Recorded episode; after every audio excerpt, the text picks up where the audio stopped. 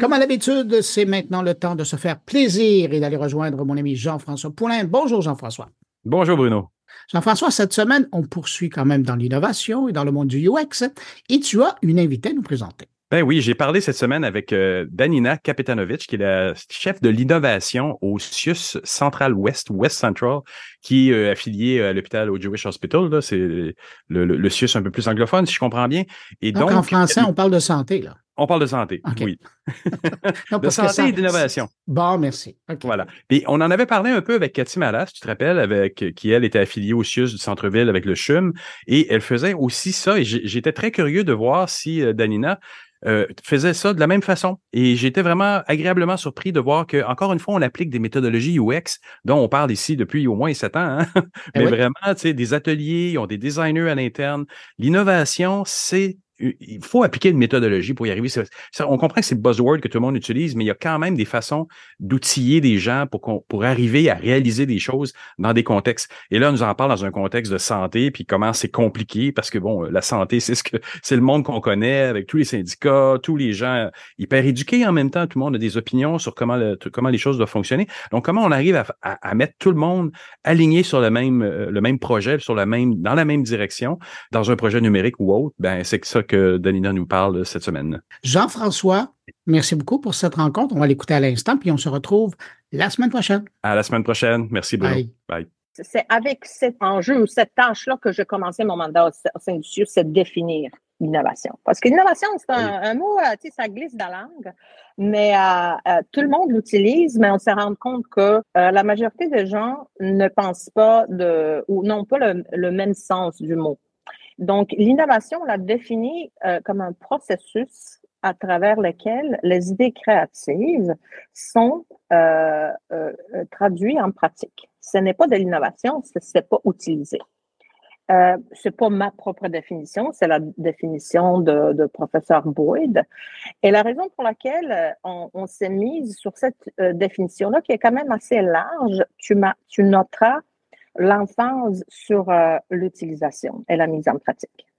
Donc, euh, donc, ça fait en sorte que que ça soit organisationnel, que ça soit social, que ça soit technologique, que ça soit au niveau de procédé quelconque, euh, l'important, c'est de, de, de, de, de changer quoi que ce soit et de le mettre en pratique. Autrement, ça reste dans le cadre d'une bonne idée, d'une recherche qui peut mener à quelque chose, mais ce n'est pas de l'innovation. Donc, on a parti avec cette, cette, définition-là, puis euh, à partir de, de, cette idée, ben, on a monté un programme qui se euh, décline de deux manières. Donc, tout d'abord, euh, l'hôpital général juif qui est au centre, qui est la plaque tournante, je dirais, du centre-ouest de l'île de Montréal, est une de 34 établissements qui font partie de CESUS. Il y avait déjà une culture d'innovation assez, euh, assez, ouais, exactement, assez euh, présente euh, et en place, mais l'idée, c'était de, le, de le, vraiment de l'étendre sur l'ensemble du CIUS, puis de la renforcer et de, de, la canaliser. Donc, le programme se décline de deux manières. D'une part, euh, c'est d'étendre cette culture d'innovation-là, de s'assurer que euh, le soutien euh, du leadership qui est vraiment au rendez-vous, notre PDG, c'est sine qua non de l'innovation, que cette, leadership-là est mise en œuvre à travers différentes activités qui font en sorte que les employés se sentent invités, se sentent équipés, se sentent outillés, se sentent informés qu'on a euh, une culture de prise de risque, ce qui n'est pas évident dans le domaine de la santé parce que euh, on travaille la vie déjà. Mais sans, sans, leadership, le, le, UX ou bien l'innovation, ça ne ça fonctionne pas. Ça prend quelqu'un qui va au bâton pour nous en haut lieu pour défendre les risques qu'on prend à faire ce genre de choses en entreprise ou en organisation. Exactement. J'ai euh, j'ai volé ce terme-là de notre innovateur en chef euh, euh, du Québec, euh, M. Luc Ça prend les Sherpas d'innovation. Donc, ça prend quelqu'un qui va pousser jusqu'à la fin.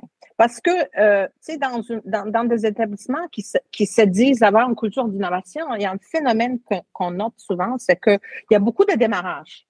Il y a beaucoup de démarrages, des, centaines de projets qui démarrent, mais il n'y en a pas beaucoup qui aboutissent. Tout le monde a des idées.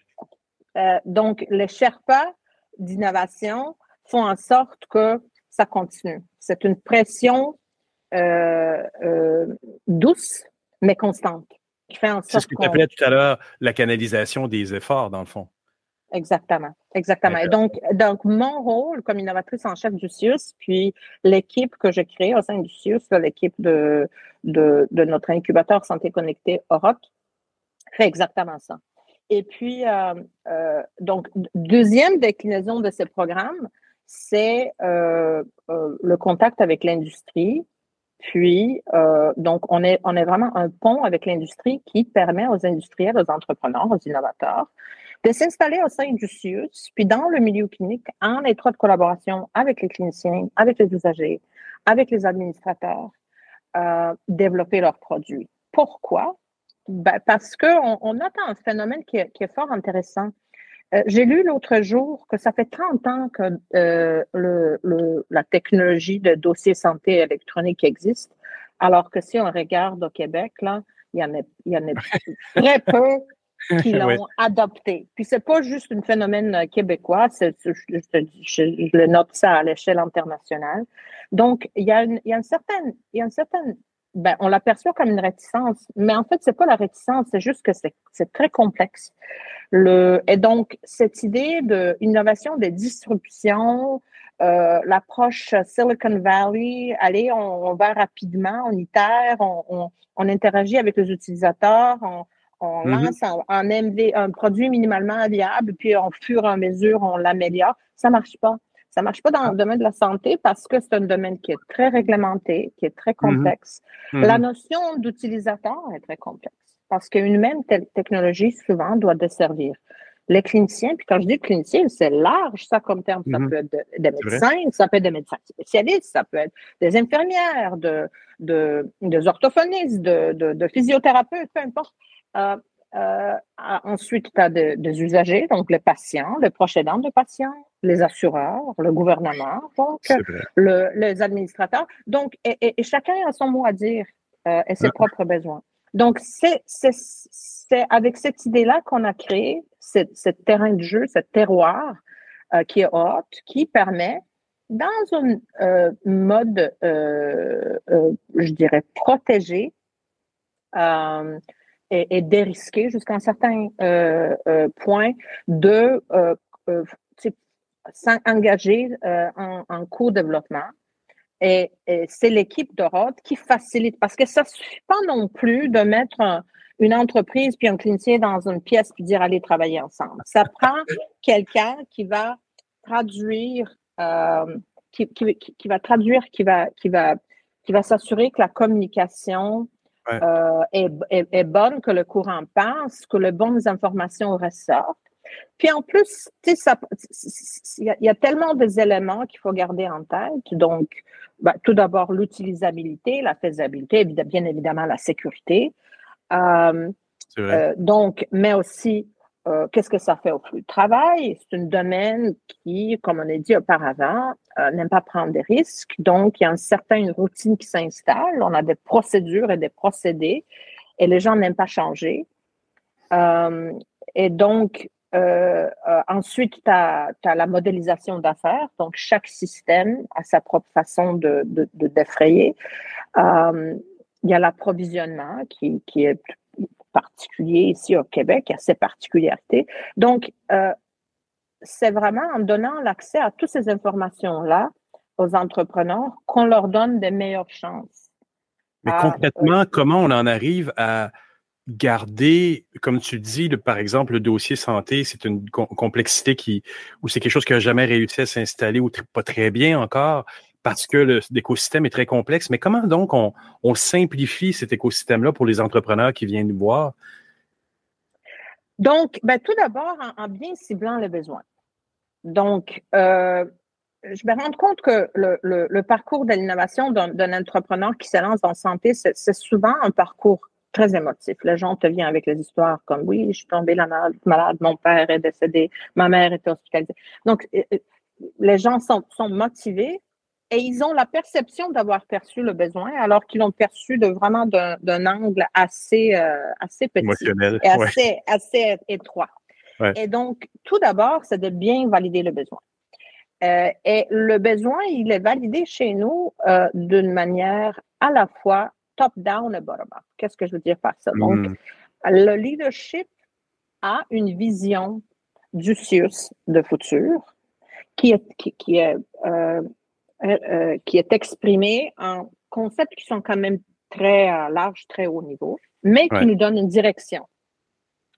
Les idées et les besoins, elles émergent de la racine base. Et le, le besoin de, de point de vue de, de l'entrepreneur qui euh, produit, qui, qui est en train de co-créer une solution, ben, elle, elle- elle se trouve quelque part au milieu, à l'intersection des deux. Vrai. Um, donc, euh, une fois qu'on a bien ciblé le besoin, il ben, faut trouver des champions cliniques. Donc, il faut trouver des gens qui vont, euh, qui croient vraiment et qui vont, ben, qui vont quelque part devenir eux aussi de Sherpa de l'innovation, qui vont, qui vont faire la mobilisation.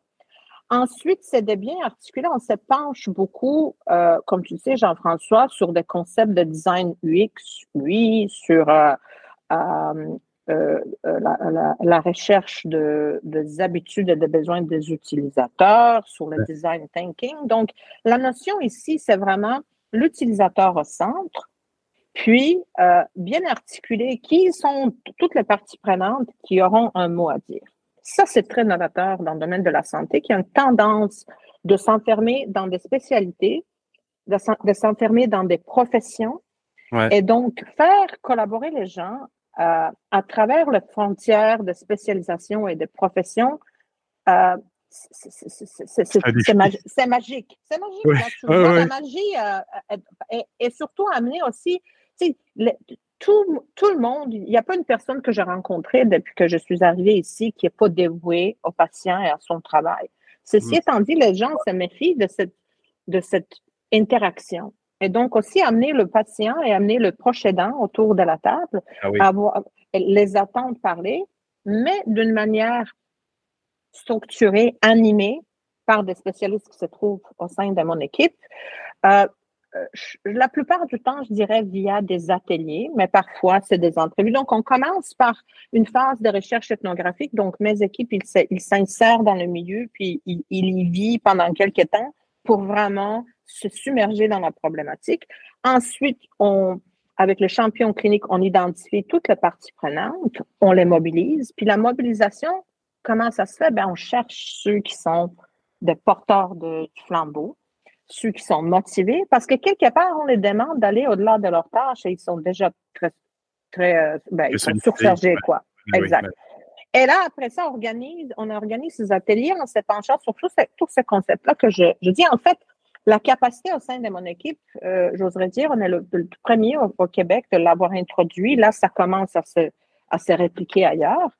Euh, C'était d'amener les designers euh, UI, UX, euh, les experts en, en recherche, en, en expérience utilisateur, Wow. d'utilisateurs au, au- au sein de notre équipe.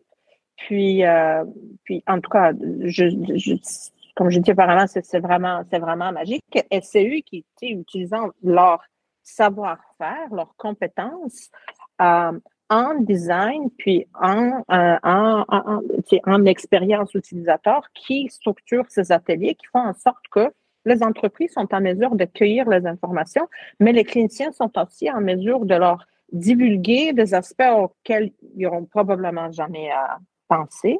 Ah.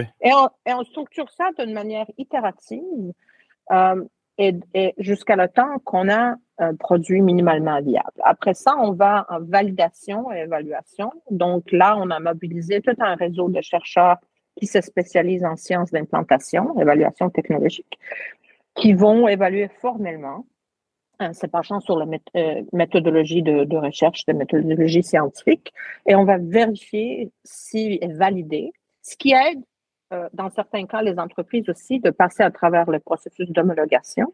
Mhm. Euh, tout au long, euh, on n'oublie jamais le, le- le- la notion, le concept de la valeur créée. Donc, la garde toujours en tête. Puis, euh, donc, on réfléchit dès le départ comment une technologie crée de la valeur. Et donc, trois ans plus tard, vous êtes combien dans le, dans le département d'innovation? Ben, ça, ça reste toujours, puis j'ai oublié de dire, troisième cellule, c'est la cellule juridique. Donc, on est, à- on est six personnes Vraiment intéressant. Danina, j'aimerais te remercier vraiment beaucoup pour ton temps aujourd'hui. C'est moi qui te remercie.